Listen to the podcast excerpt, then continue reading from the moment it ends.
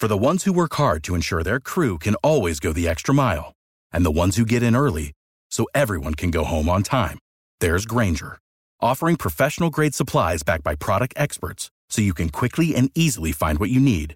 Plus, you can count on access to a committed team ready to go the extra mile for you.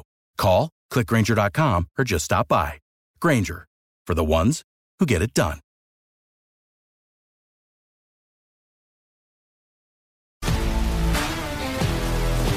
If you love sports and true crime, then there's a new podcast from executive producer Dan Patrick and hosted by me, Jay Harris, that you won't want to miss. Playing Dirty Sports Scandals. Each week, I'm squeezing the juiciest details from some of the biggest sports scandals ever. I'm talking Marcus Dixon, Olympic gymnastics, Cain Velasquez, salacious Super Bowl level scandals. Join me on the dark side of sports by listening to Playing Dirty Sports Scandals on the iHeartRadio app, Apple Podcasts, or wherever you get your podcasts. I'm Hannah Storm, and my new podcast, NBA DNA with Hannah Storm, chronicles my six decades in professional basketball. From growing up in the sport to becoming one of sports TV's first female broadcasters. Join me as I dig deep into the game's history, unearth some wild stories, and talk to my friends from the world of basketball, from Dr. J to Charles Barkley. It's been a wild ride, and now I get to take you with me. Listen to NBA DNA with Hannah Storm on the iHeartRadio app, Apple Podcasts, or wherever you get your podcasts. Time to shut the universities down. That's it. Get out. Take your Ivy with you. It's one more thing. Armstrong and Getty. One more thing. But first, this. A French court has ruled you do not have to be fun at work. I was following this case.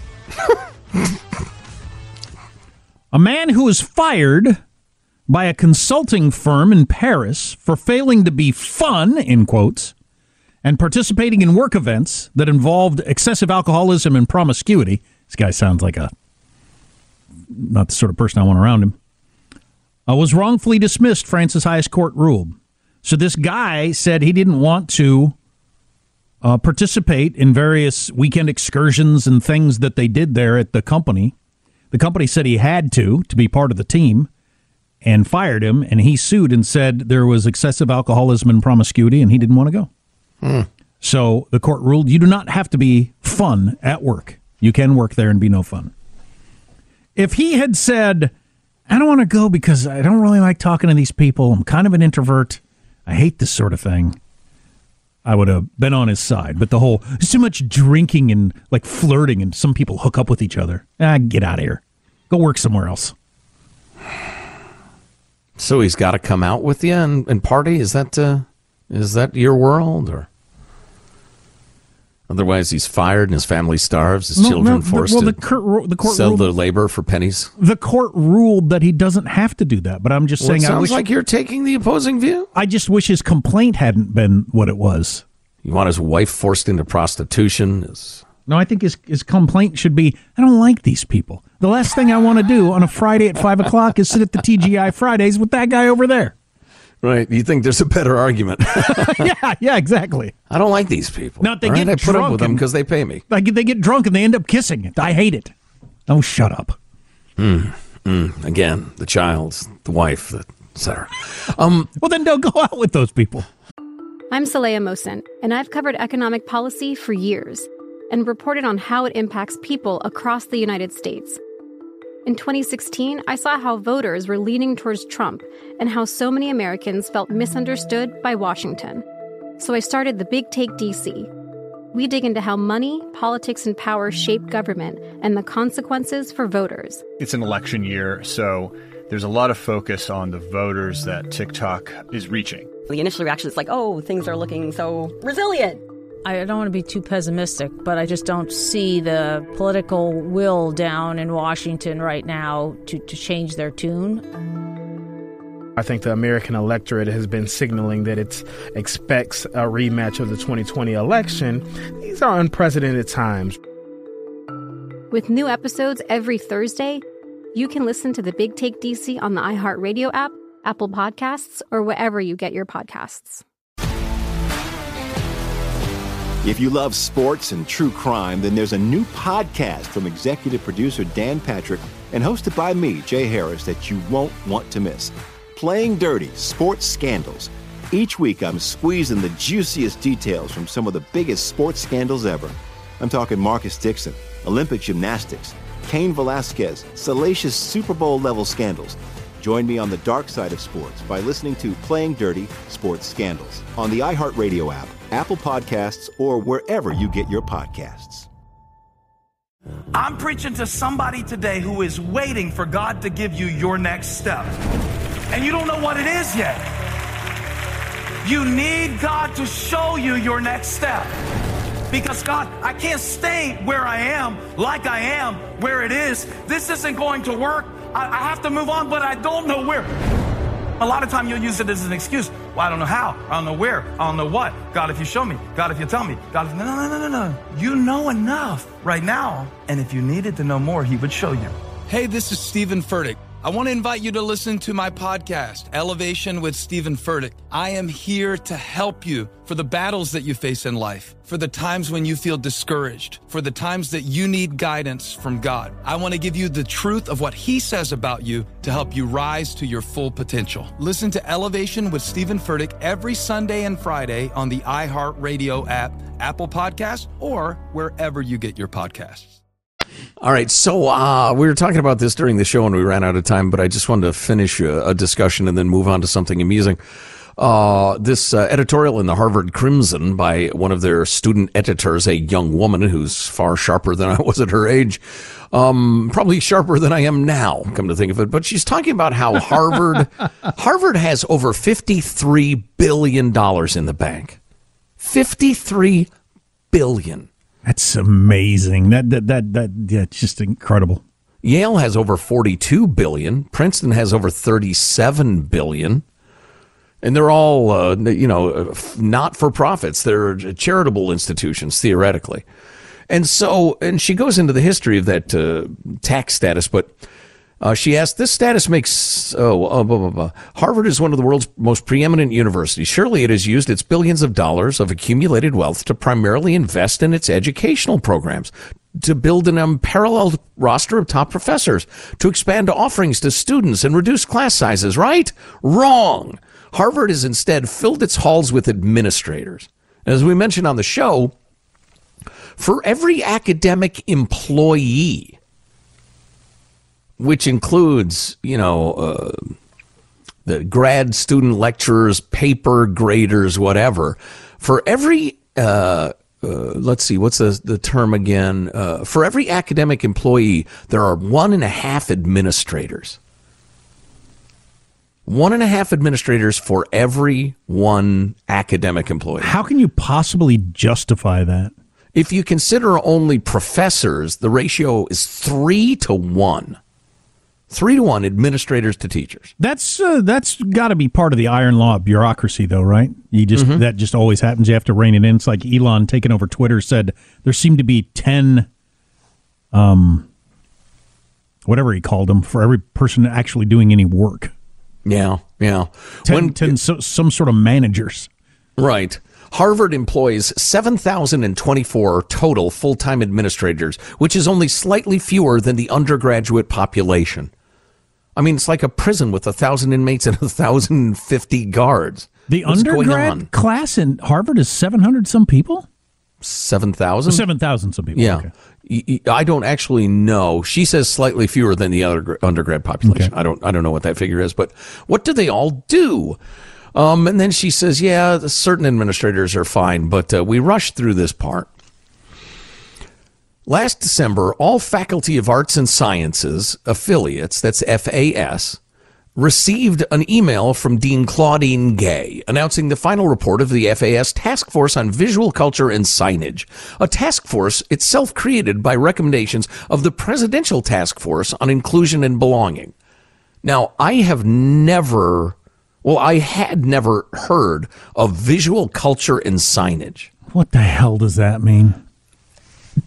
As far as I can tell, it's an incredibly nitpicky subset of critical theory saying that uh, that picture of the one dude who has pants on. Then there's a lady who appears to have a skirt on to show you what bathroom is what. That's uh, that's sexist and it's insensitive to many cultures and probably racist. So it looks for racism and bigotry in signage, if you can believe that. so uh, let's see. So the task force was created by this other task force. This task force was composed of 24 members, six students, nine faculty members, and nine administrators. The task force produced a 26 page report divided into seven sections based upon a survey, focus groups, and 15 separate meetings with over 500 people total. The report dedicated seven pages to its recommendations, which ranged from clarify institutional authority over FAS visual culture and signage to create a dynamic pro- program of public art in the FAS.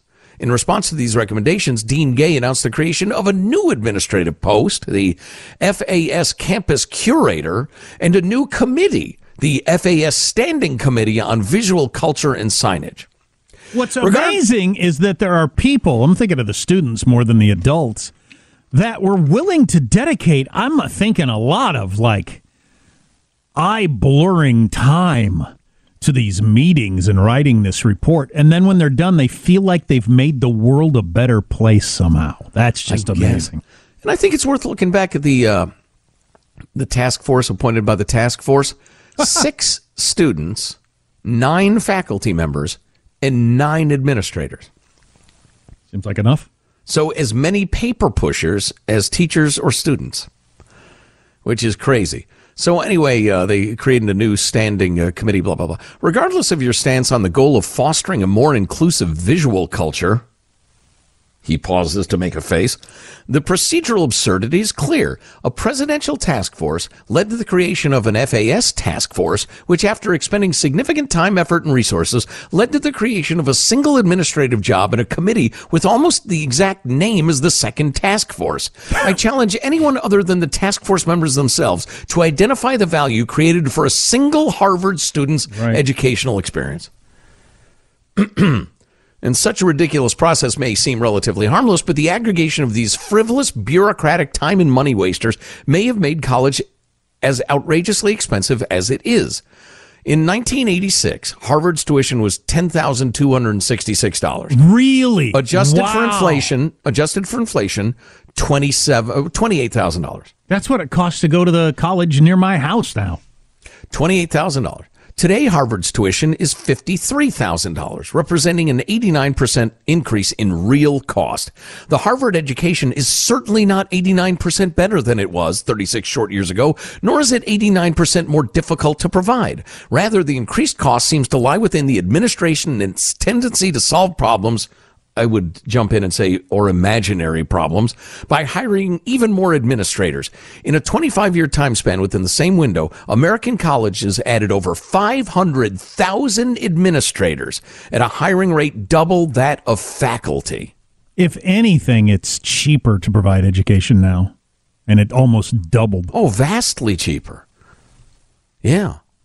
Yeah, that is something. 500,000 college administrators hired, twice as many as faculty.